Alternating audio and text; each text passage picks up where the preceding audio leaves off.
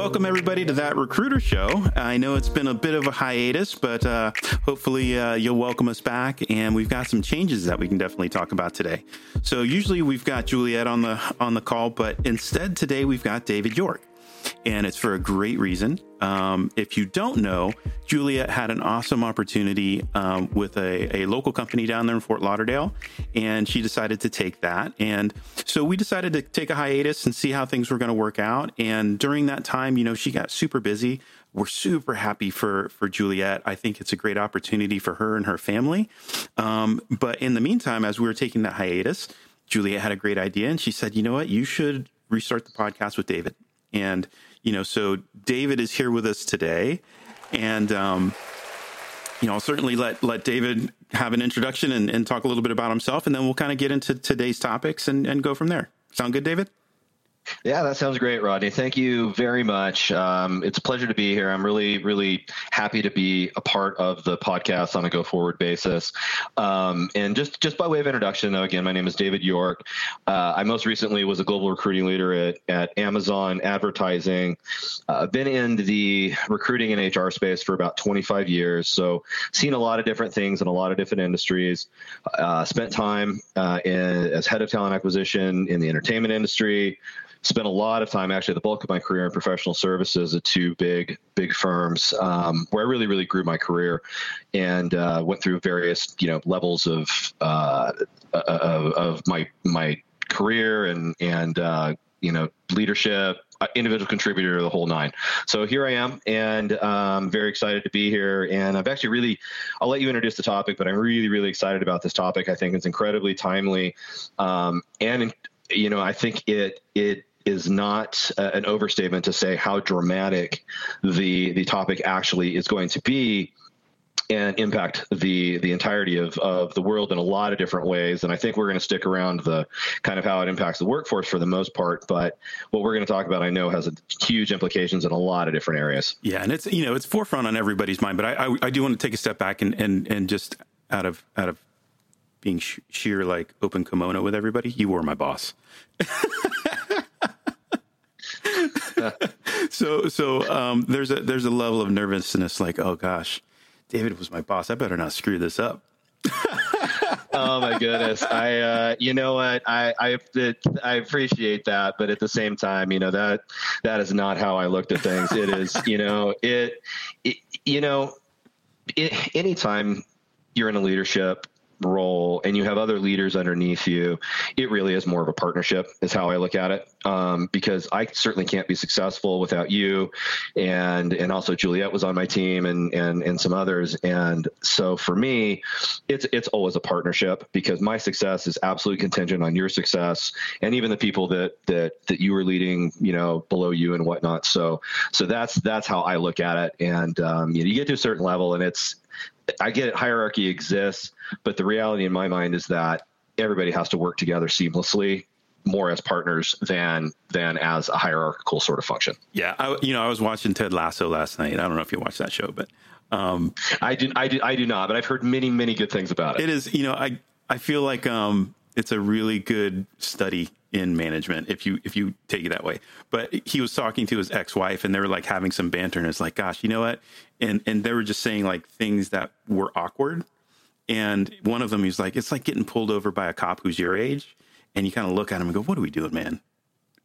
yeah, exactly, exactly, exactly. No, I I tend I tend to look at um, the workplace more um, as as office space, if you're familiar with that. Yeah. But uh, and of course, I'm kidding, kind of. well, there's there's always I you know I think that was a, a, a Mike Judge masterpiece, and mm-hmm. if anyone didn't know, Mike Judge also created Beavis and Butthead, um, and he was an engineer. Yeah, and Beavis and Butthead, very highbrow, very highbrow. Yeah, yeah exactly. But yeah, I think yeah, I, I, think it bolstered the career of ACDC and hurt the career of Kip Winger. Cor- correct, correct. Kip Winger, I love it. I love it. So and so, sorry, you know, we ha- I had to go down that road just just to, no, I get it, I get um, it. Just to just to tease you a little bit too.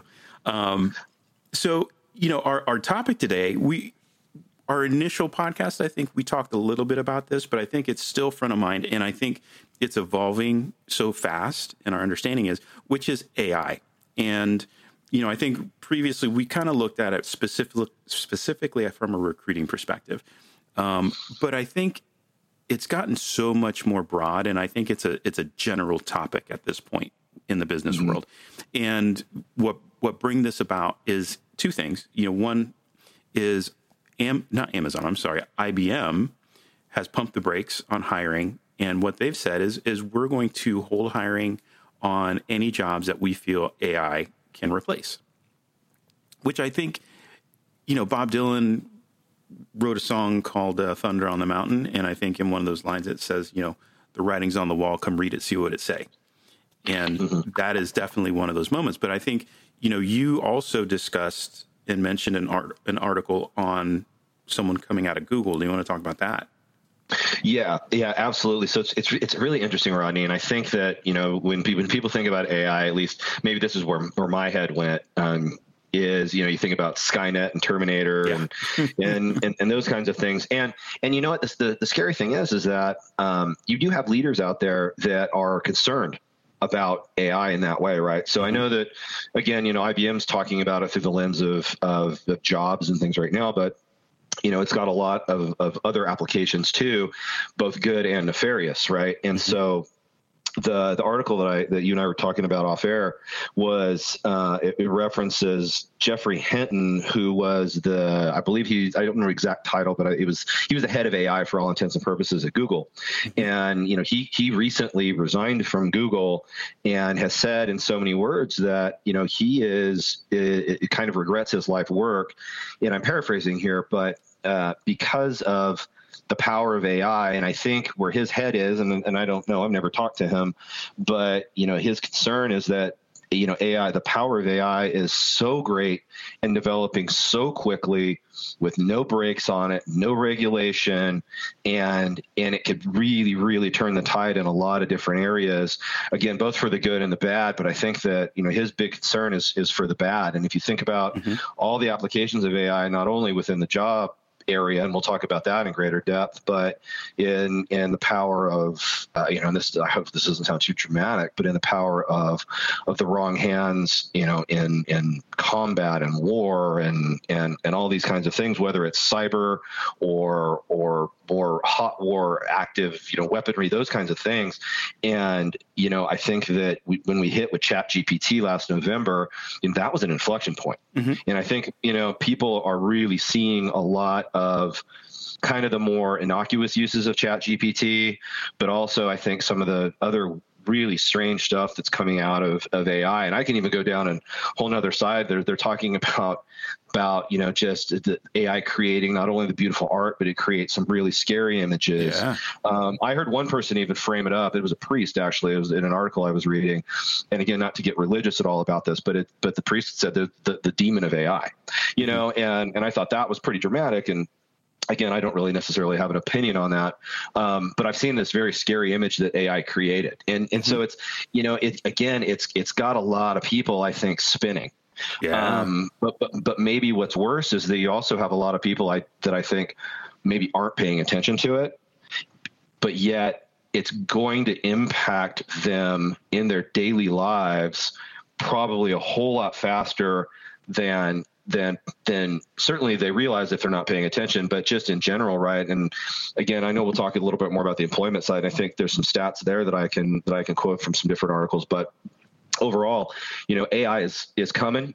It is it is a freight train and there is no avoiding it at this point. It's just a matter of what's going to happen and i think we've all got to be prepared. Yeah yeah and, and you know i think there's a lot of threads that people aren't putting together when it comes to AI. Mm-hmm. And I think there's a lot of fears that people have that aren't representative of what the situation actually is. And and by that, you know, we'll take something as simple as people are starting to talk about 32 hour work weeks. Mm-hmm. And you know, it seems crazy. You know, you're like, well, hey, as a, as a human being, I'm like, hey, cool, 32 hours, I'm good with it. But I, I think, um, you know, people that are more traditionalists, I'll, I'll kind of say it that way, look at that and go, that's you know that's preposterous. and mm-hmm. they're not paying attention to the leaps in productivity that we're now staring down the barrel of. Right. And I think at the same time, you know, if you're more alarmist, you look at AI and say, that's going to take my job, which I don't know that's the case. And, I, and so I will kind of give you my thesis on it and, yeah. you know, knock it down, do whatever. But, um, you know, we, we had a discussion and I think, you know, as I kind of calm down and look at everything, AI to me looks more like a, like a calculator. So in the 60s, if you think of NASA or some en- big engineering company, IBM, whatever, to do a task, there might be 50 engineers in a room with slide calculators doing all of these things to to make this product or or to to achieve this engineering feat. As you start to get computer aided design and calculators automating that, it's not that it said engineer you're not needed but it made it more efficient and it, it, increased their productivity to the point where you didn't need 50 people in a room. You now needed 10. But it, right. it wasn't one to one saying, I'm going to do the engineering for you. It's you have a human brain that is particularly good at imaginative things, connecting dots.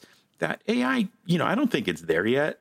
Maybe one day, but mm-hmm. for the time being, what it can do is make you sitting in the seat 10 times more productive because you don't have to do a lot of things. You don't even, you know, oh, I've got to do this copy edit. Well, okay, what do you think of that? Oh, that looks pretty good. I'm just going to edit those couple of words. So there, you, instead of spending an hour writing something, you've just spent 10 minutes editing. Um, those types of things, I think, is you know, are where we're going to see this happen first, rather mm-hmm. than I'm going to replace a whole person in the system. And you know, my warning to everyone pardon me, is if you are in a human intensive process built with human bottlenecks, and to be honest, David, we live and grew up in an industry that is built on human bottlenecks. For better or for worse, I'm gonna I'm gonna piss off some HR people here. So stay with me. Go for it. um, Make it happen. I love HR people. You know, my I used to say like I, would walk into a room and I'd be the only guy in the HR team there. I'd be like, "Hey, I'm just one of the girls," and I I loved it. I loved HR. I love talent management. I love recruiting. But one thing that HR has a bad habit of doing is architecting and designing processes that are human centric, meaning there is a human in the middle of it and a human who's making a judgment call. And there is a very, very strong pull to keep that there in in the sense that mm-hmm. someone from HR has to make that decision. Yep. Someone has to gatekeep that that point. I don't think it's going to be necessary anymore. Yeah. And the value of HR, it's it's put up or shut up time, and I, I include myself in this. So so you know when I say this, I'm looking at the mirror, but I'm also saying j'accuse you, j'accuse you, j'accuse you, right? To, to turn a phrase. Mm-hmm but it is for 20 years now, the industry has really said, we want to be strategic. We want to be a strategic HR partner. We want to partner with you. We want a seat at the table.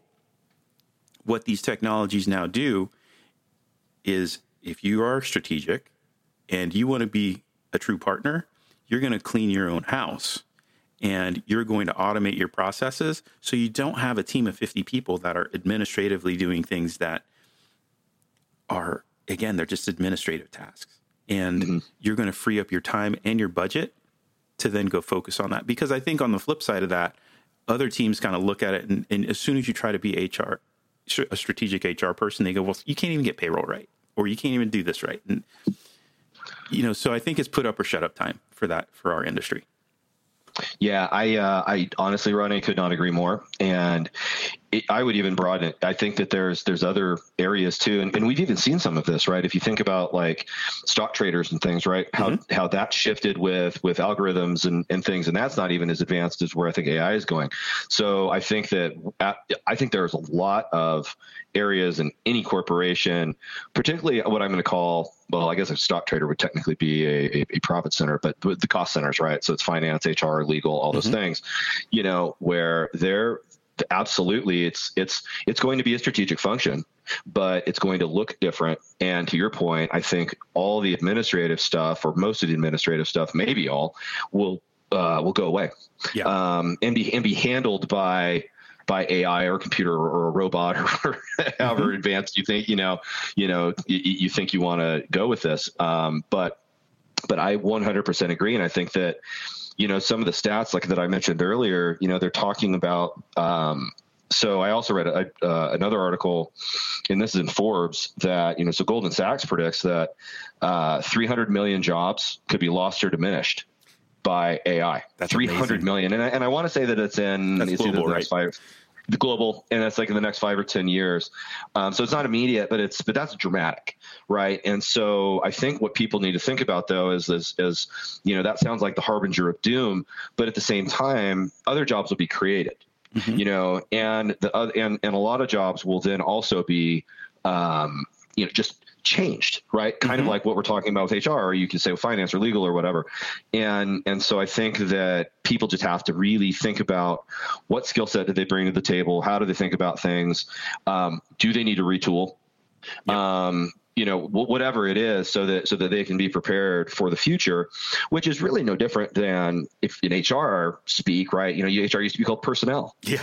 You know and it was very much a paper pushing function and hr was was seen as the police and, and arguably you know in a lot of companies i think that's still the perception. Sure. And so um you know and in companies i think that are that are a little bit beyond that you know, HR has become strategic. However, there is all that lingering stuff, mm-hmm. and so I think that it, it it's just going to be a matter of people adapting to what's happening.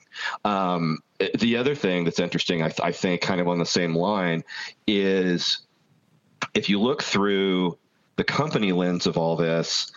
Other stats that I read, another one from Goldman was that it's going to increase global GDP by seven percent over the same time frame. Yeah, the productivity um, is amazing on it, right? So productivity is amazing. PwC, I think it's 15 trillion, uh, and in, like uh, contributing 15 trillion. Um, but then you flip it and, and it's like it feels like the little guy's going to get crushed.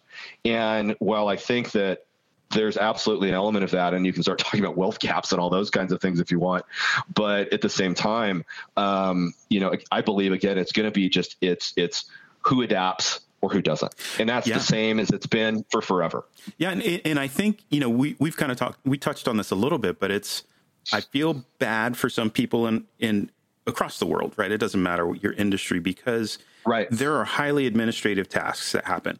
And, and, you know, again, full disclosure, I am very squarely of, of the mind of I'm trying to invent the train that's going to roll people over. I'm not going to wait. Um, I'm trying to develop the software and, and, finding the right partners. So if you're a machine learning or natural language processing expert and would like to partner with me, feel free to, to give me a call. But you know, if, if you hang your hat on an administrative process, and, and I'll bring it back to our industry, right? you're a junior recruiter.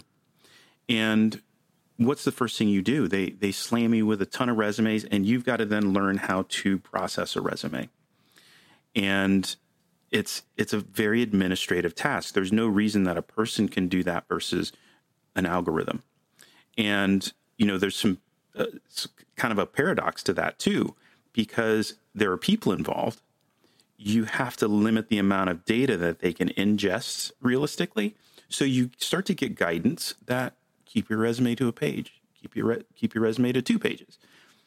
But when you're talking about an algorithm, the more information you have, the more accurate it is.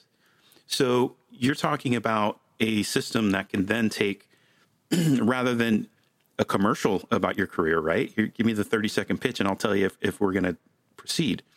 You can be very descriptive and, and adjust that to a job description and be very descriptive. And that algorithm is going to read that in, you know, nanoseconds versus, you know, a little thought experiment here. you're at a desk, you've got 200 resumes to go through. They are, you know, what do you spend 30 seconds or a minute kind of doing a first first pass on it? They're a page or two pages. What happens when you get a seven, 10 page resume? Ugh, right? Right. I'm not going to, you know, and you don't look past page two, probably. Right, right. But if you're an algorithm, that's great because you then have so much more information. You can make a much richer decision um, on that candidate. And so I think that is one example of where automation is going to decimate, you know, a function, right? So if, if you hang your hat as a recruiter, being able to read resumes, that's not a good thing to do at this point because I can tell you personally, I'm coming after you. I'm trying to develop the software that's going to displace you. Um, not just that, right? It's, I want to do different things, but um, you're going to get displaced. And where we're going to be able to hang our hat is to then start to think at a higher level on, and again, it's back to that strategic HR conversation. How can you incorporate these things into an architecture? And how can you guide that process along with stakeholders? Because you're no longer needed to do these really administrative things. It might feel good for you to be able to do that, but really the key at this point going forward for people is how do I think this through to incorporate that technology into my function? Mm-hmm. That is where you're going to to be of value. So I think you know mid to late career folks, we have those tools to start thinking that way. We no longer have to really worry about the administrative things. The things that I concern myself are people who are younger in their careers. What are they going to yeah. do? Yeah, no, and I think it's I think it's it's a very very real concern, and I and I will say this, Rodney, I um, if you don't develop the software, somebody will, mm-hmm. um, and I think I would argue that IBM is already probably going down this, a similar path, right? And and and I wouldn't be surprised if Google or Amazon or any of the tech giants aren't aren't doing something similar, right? Hundred percent. Um, I think I think where the what's going to be interesting, and I think this is where if you're young in your career or even older in your career, um, or, or, sorry, I should probably say more seasoned in your career, um, like no no ageism here. Oh, look, I got gray um, Okay. Uh, yeah, dude, I'm with you. But um, but um, is where can you position yourself in whatever it is that you do, where you you can't or shouldn't take the human out of it right? Mm-hmm. Because there is still, we are still people, and there is an element of humanity that we like um, in certain things, right? And you can argue if you're talking about McDonald's, do I care if a robot hand hands me my cheeseburger, mm-hmm. probably versus a person? Probably not. But if I'm a candidate and I'm trying to get a job at you know whatever, and you know if you can shuffle me through all the way and I never actually talk to a human, that's probably not going to be a good experience for me. Mm-hmm. You know, there's there's got to be mm-hmm. some point in that process where you're dealing with a human, and and is that a recruiter that's kind of closing you a little bit? Is is it something like that, right? Mm-hmm. And so I think that's where the strategy and the value of recruiting is really going to come in. Is that point where AI, even if AI could do it, it may not be the best solution at that point. Right. Right. You know, because to your point, you can you can push a person through a lot of different points in a hiring process strictly with AI. You mm-hmm. know, um, even even down to something, you know, and some companies do assessments now and some do not. Um, and by the way, assessments statistically actually are quite good if they're set up correctly mm-hmm. in in the predictability of how somebody's going to be successful in a job. So if you have even assessments along the way and can predict that you know, Joe Smith has a 78% chance of really being successful in this job. And by the way, assessments take into account not only technical skills, but cultural fit and, and the whole enchilada that everybody is concerned about. Um, you know even even if you can get to that point there's still got to be some element of human interaction because I, I just think that i just think that that people are people and you can't 100% take people out of the equation when it comes to certain experiences. Mm-hmm. And I think recruiting is both a process and an experience. And so, you know, so again, going back, I think that's where like a young recruiter or even a more seasoned recruiter needs to think about it. Where can you add value? Like where where is that point where you still need that mm-hmm. human interaction and then be really, really good at that. Yep. And that's and, and that's I think going to separate the the the ones that will succeed and thrive from those that probably fall out and think about something else to do. Yeah, and and I think at our level, right, it's like thankfully, you know, we're, we're not necessarily at that level where we're we're kind of churning and burning, smiling and dialing and all that stuff. Right. To your point, and I think this is going to spread out across a lot of functions, not just our function. It's going to become a process engineering job, which is to say, at its core, I want to develop a relationship in the in the case of talent acquisition. What is the best point for me to check in and start that and do that right in in a system of all these other technologies? I no longer have to because you, you know it, it. To be honest with you, engineers get sick of like having technical conversations with recruiters. They don't want to do it. And and I think some people find it patronizing to have a recruiter asking them those questions. But you don't mm-hmm. don't necessarily have to do that anymore if if you design your system right. Right? So mm-hmm.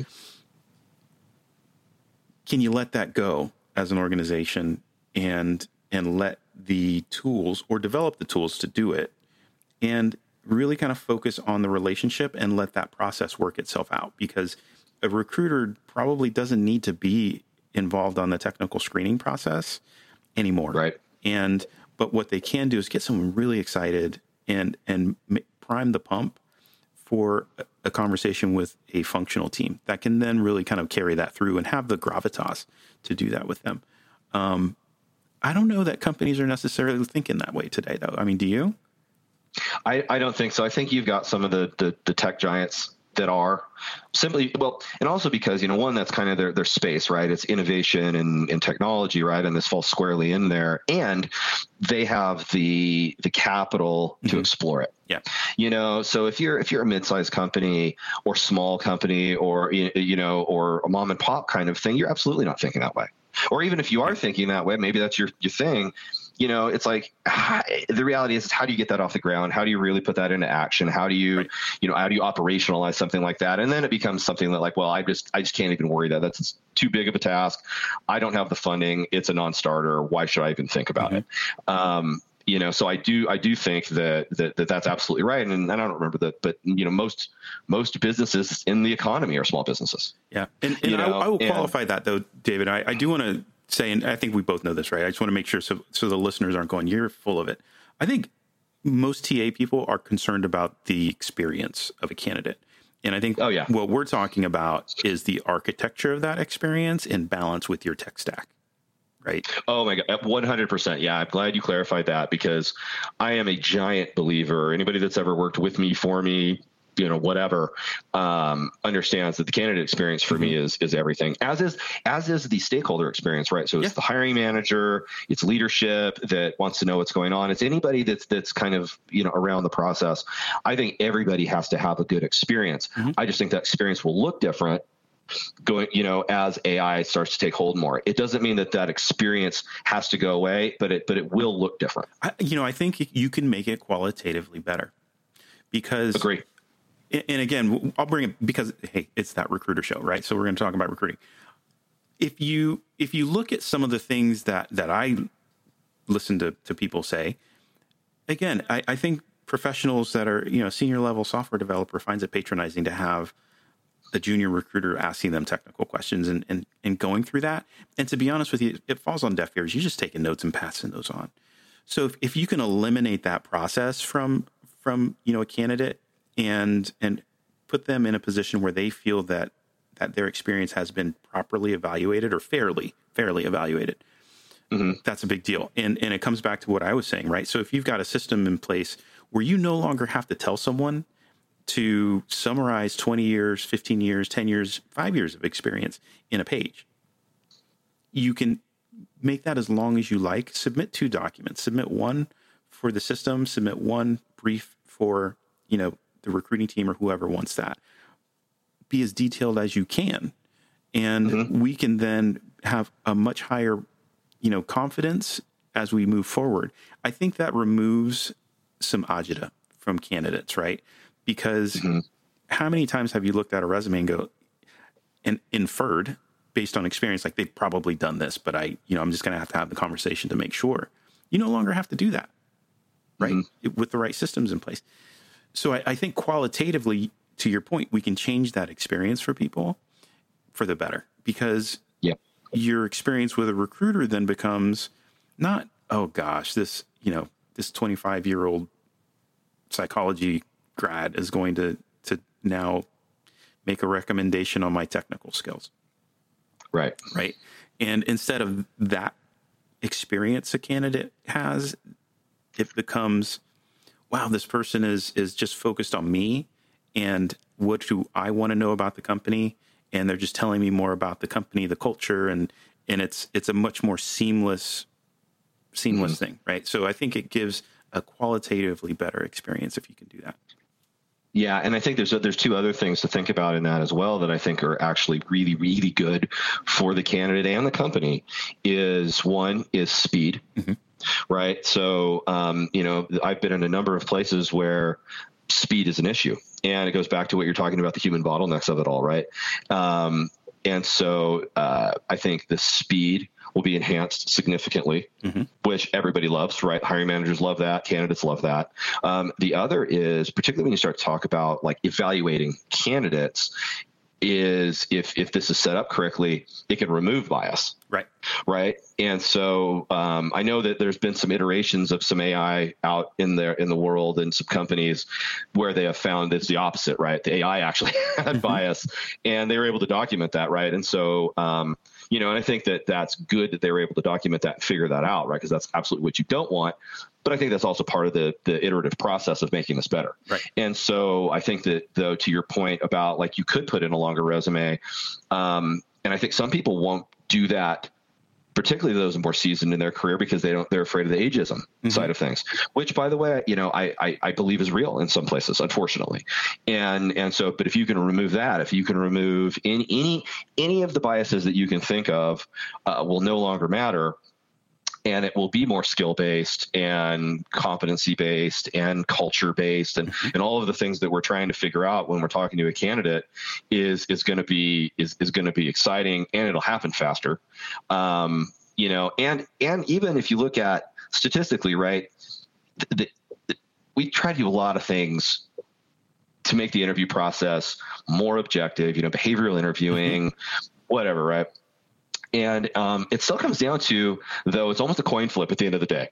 Yeah. You know, on will this person be successful or not? And, and and you can go down a whole different rabbit hole of what makes somebody successful once they come into a company, which I will I will just leave on the table and not touch at this point. Um, but the reality of it is, but the but the reality of it is, is that it's not much better than a coin flip you know and so if you can leverage ai to increase your probability through all these things we've already talked about and do it quickly, um, that's a winning proposition in all kinds of different ways. Right. And so I'm I'm personally excited where AI can go in this space because again, I think it, it has the power to make things better. Um, but I just think that people need to be aware of, of what it means for them specifically because there's going to be human cost here. So I don't want to just glance over that. Um, but it's up to each individual person to be aware, figure out how they can fit in to sort of the new normal, if you will, that's going to be that's going to be caused by AI, which, quite frankly, is something that that people have done, you know, for forever, right? I mean, just mm-hmm. you can go back to the start of the Industrial Revolution and you think about the printing press and all these different things, right? right? You know, and right. how and how people have had to adapt over time um, and do different things to to make themselves more relevant in the market the the one thing though, and I will go back to this wealth gap of it all, is you know we've also as technologies in as has improved, I'll say, or gotten more vast, or however you want to frame that. There has been an increase in the wealth gap with between more I'm going to call them more the white collar and the blue collar, and so mm-hmm. I think there has to be something, and I don't know what this thing is. I don't have a solve for this. There has to be something sort of in the mix to make sure that everybody has a chance to I'm going to say upskill in the right way such that they can become part of this more AI centric, digitized type economy? Yeah, I, I, that's a huge question. I think we were there like in the 2000s, right? So we saw the same thing starting to happen with with Web 1.0, and mm-hmm. how did what was the best way to get to adapt at that point? And I think we're we're at the same place. So I, am curious. do you have any thoughts on kind of how or what to watch out for if you're in that if you're if you've got a certain mindset or you're doing a certain job, a you need to flag it. yourself and start looking. But what do you move to, right? So what do you how do you mm-hmm. upskill in this kind of world? Man, that is such a, that is such a million dollar question, um, or billion dollar question probably. I, you know, I, I, I think that it just it kind of depends where you are both in your career and whatever profession you're in i think i think that there is always going to be like if you go way back and, and i don't know if you ever watch mike rowe dirty jobs or anything like oh, yeah, that yeah. Um, you know but, but mike rowe talks a lot about um, trade schools and, and getting a skill I think that whether it's a trade school or otherwise, I'm not necessarily advocating for trade schools, although I, I think they can be really great for a lot of people. Um, is that you've got to figure out a skill, mm-hmm. and and that skill can't be kind of lost in the paper pushing or or or sadly even I think code writing, right?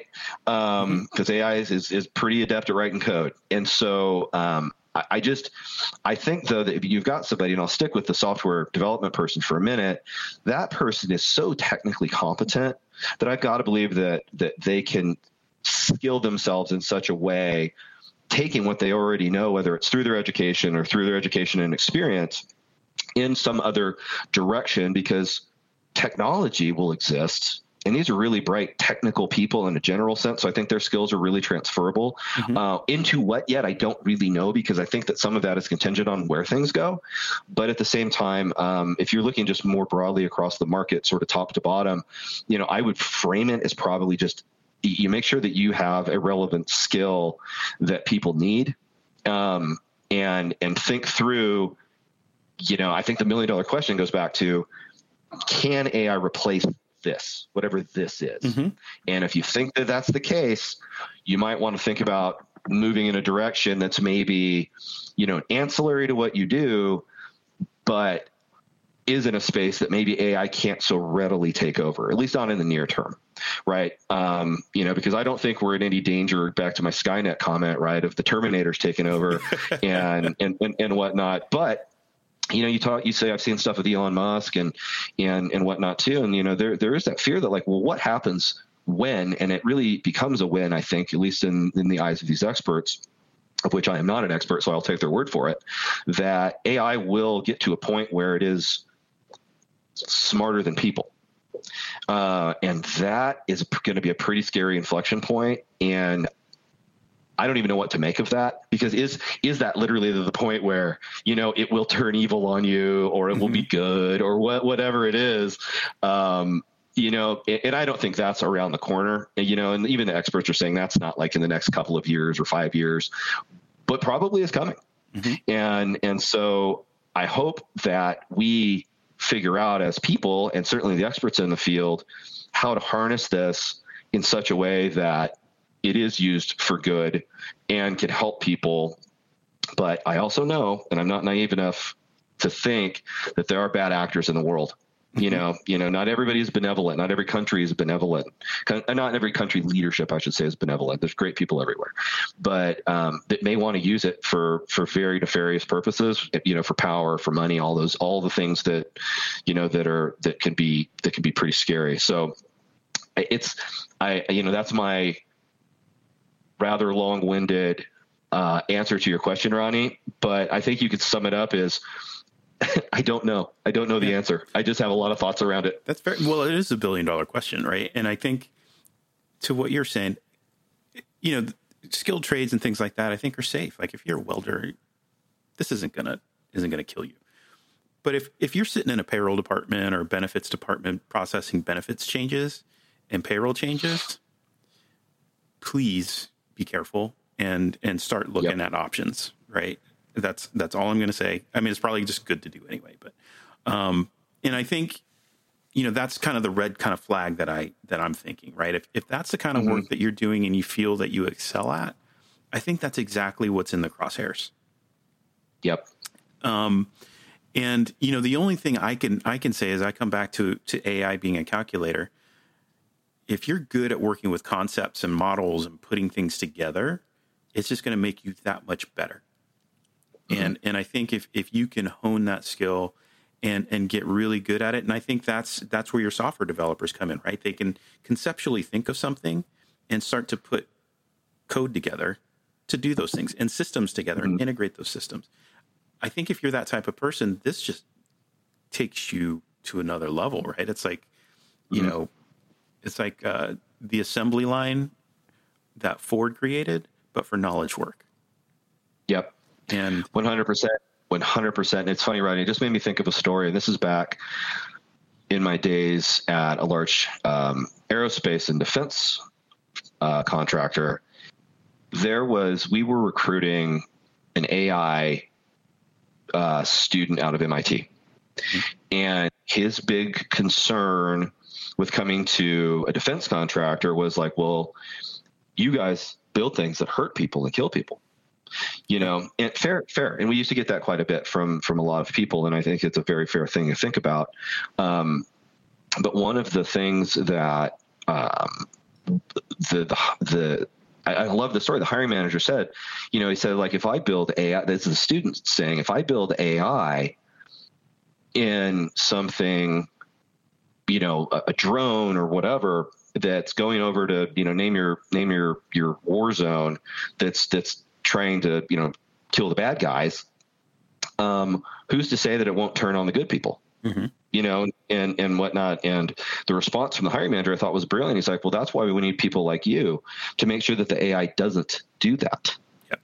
You know, and I thought that that you know, and, and that's where I think that to your point, you know, these these folks that are in that space, especially, have I don't. It's it, it, like a duty to make sure that that this stuff is is done the right way, such that it hopefully doesn't turn into something really negative for a lot of people. Now, I think you can argue it's negative if it starts to take jobs, but I but again I go back to I think that's inevitable. Yeah, you know that is a technology progression, and we've we've seen this before in different ways.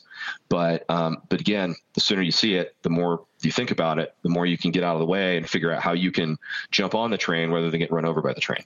And so, um, but anyway, Gosh. I just wanted to share that story because I think that it's I think it's important, right? well, you know, it's one of those things, right? So it is inevitable, as you say, right? Someone, a bad actor, is going to try something if they're not trying something already. But how can you change the ethics around an industry? Because mm-hmm. I'm telling you right now, I don't feel comfortable with the level of ethics in the, the tech industry. Mm-hmm. The entire idea that we're products when it comes to attention economy kind of things, um, you know, selling my my behavioral search history to, to advertisers, things like that. I think that's that's already to a point where you introduce AI into that type of um, I don't want to say it's that behavior, but if you, if that mentality where I am a product and my behavior is a product to be taken advantage of, and you know you have an algorithm that can say I have a tendency to do this, and if you if you put me in this situation, I'll behave this way. Mm-hmm. I think you're already in a bad spot, and I think that's where we are today. Yeah. I, I 100% agree with you. And you even think, and, and, when you were saying that, Rodney, what it made me think of was social media specifically, and social media targeted, and it is targeted in a large part toward kids. Mm-hmm. And and we've seen there are statistics that where we've seen how that impacts behavior, depression, all of these different things, which by the way have got exa- exacerbated by the pandemic.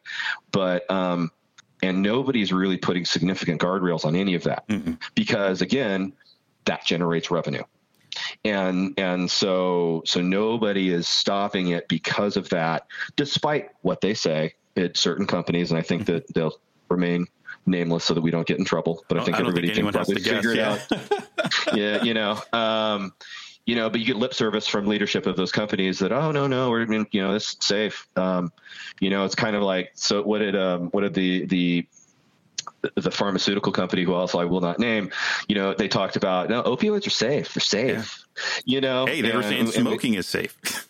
yeah, and you, you go back right. You can you can yeah. It's, so it's like so you can see how how how that can go. And I think that we're this is a different kind of thing that and I'm not even saying social media is necessarily bad on its face, but it, it, it is certainly not all being used for the good right. of society. Well, I think it, the core of it is look at the current state of, of technology and ethics and where AI is walking into.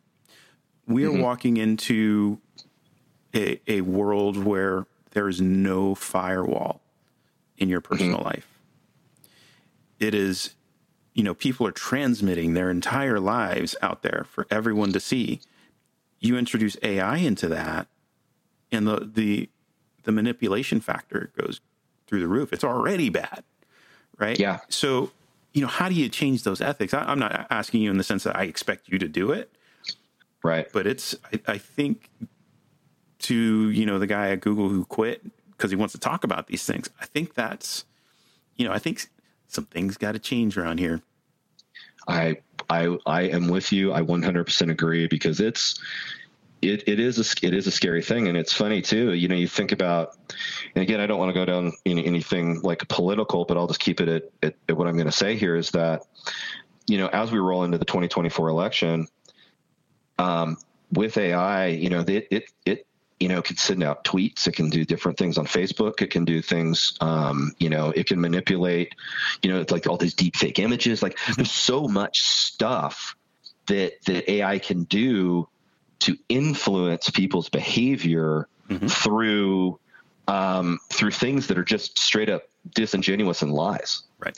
And and, th- and, so this is and this is a both sides kind of argument. that You know, so I'm not talking about you know, you know, red the red does this and the blue does that kind of thing. It's like it's just it's I think it's just all over politics.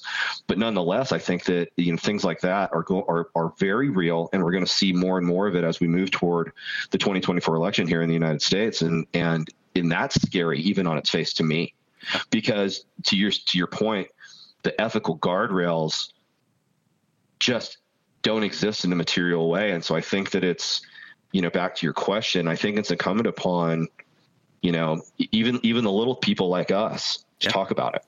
Yep. Talk about it. Get other people thinking about it. Maybe, you know, it's maybe get some other other people that can do something else about it. I don't I don't know, right? Yep. But but until it is something that is talked about in a broader way, and I think this goes back to what we are talking about earlier, is that not a lot of people are even broadly aware, probably, of, of, of the power of AI and what's coming. Mm-hmm. And and because it's simply and that's not a that's not a knock on any any individual people. It's just it's new. you know if you're not paying attention, it's new, it's brand new, and if you're not you know if you're not paying attention, it's going to sneak up on you. And again, that's no fault of theirs. It's just it's just the reality. But but I think that um, the more awareness there is of it, the more knowledge there is of it, then then hopefully through different, whether it's how we vote or for who we vote, um, or who we hire or how we regulate, all of those things can can can hopefully put some level of of you know whether it's forced ethical guardrails, right? So I think through like regulation, um, or you just get people to think about it, and hopefully they they then really do want to do the right thing you know and you can't always count on that but but there are a lot of good people in the world and so i feel like the more people that are aware the more of that you can hopefully gin up. Yeah, and, and, you know, it even gets to the personal level to the in the sense that, and you see this right. People are making deep fakes of stars in in, in bad situations, right? Yep. And you've got a little girl. I've got two little girls, and and you know, what if like they're in high school and somebody like decides to tease them and put them like do use a deep fake to do something stupid, and you know, that's you know. It, that's scary stuff, and it's it's within the realm of possibility today. Um, yeah, but there's nothing stopping that, right? So, right, if even if you if you try and categorize that under bullying, I can tell you right now, like our local school system, it it won't matter, it won't do anything if someone did that, mm-hmm. right? There's no bullying policy that's going to really do anything of of any consequence. Right. Yeah, that is a very scary thing. Um, and that goes back to my comment about social media, particularly in young young folks. Like it's it's a very scary thing, and then the more advanced it gets, it, it's it's scarier in that space because you've got you've got people that are in that are still developing their brains, right? Mm-hmm. But no, but no, but know enough to know how to do something probably not so good, but not understand the full con- yeah. but but not it's understand funny, the full right? consequences of their actions, right? Yeah, they think in the moment that maybe it's not as big of a deal as it really is, and mm-hmm. how catastrophic it really is. Um, you know, so I don't know. That takes me back down to the parenting conversation, um, which I will. I'll leave that one on the table. Maybe that's a whole different uh, podcast down the road for us. Um, you know, but but yeah, that but all of it is all of it's scary. But you know, I, I'll bring it back to the positive. There's a lot of good that I think yeah. will come out of all this as well. You know, I, I, really do, and I think though people have to pay attention and adapt, and that's that's mm-hmm. that's part of humanity has done a good job at that. Yeah, you know? yeah. Um, I mean, um, my philosophy is to be honest with you, and, and you've probably seen this in me. It's like we got to take care of each other. Yep. Call me a socialist, communist, or whatever, but you know what? I don't think me being good to you makes me a communist or a socialist or whatever like that. Just me being no. a good human being, and and I think we have to look at each other that way. And mm-hmm. um, you know, that's I guess that's all I got to say about it. But no, I, I, agree though. Yeah, if we all take care of each other, truly, if we all take care of each other, that's not a political thing. That's a human thing. It it is the, the world to be a better place. So now we're getting highly philosophical. Yeah. So we, we could um, probably end it on this. I think you know. Yeah. You know, I, I I think we illustrated the good and the red flags that people need to kind of watch out for, and hopefully, you know, get our people in our industry at least starting to think this way. And yeah. if we've done that today, thank you. That's all I wanted to do. And, and if we kind of tweaked your thinking or challenged you, great. And if you disagree, let us know. You know, um, you know, yeah. we'll we'll leave our email in the uh, in the uh, intro, so you can kind of get in touch with us if you have questions or or or just want to talk to us about this stuff. Um, yep. Yep. Absolutely, and we appreciate and we appreciate the comments, um, and we appreciate the challenge. You know, if somebody somebody disagrees with something, you know, all we ask is that you know keep it respectful, and and we can uh, and we can all and we can all debate it because this is an unsettled issue, and so I think the more debate on this, the more reasonable debate on this, I should say, the better off we're all going to be. Yeah, yeah, I, I agree. I agree. So, w- what did you think? First podcast? Did you enjoy it? You coming back next week? Absolutely, I very much enjoy. very much enjoyed it.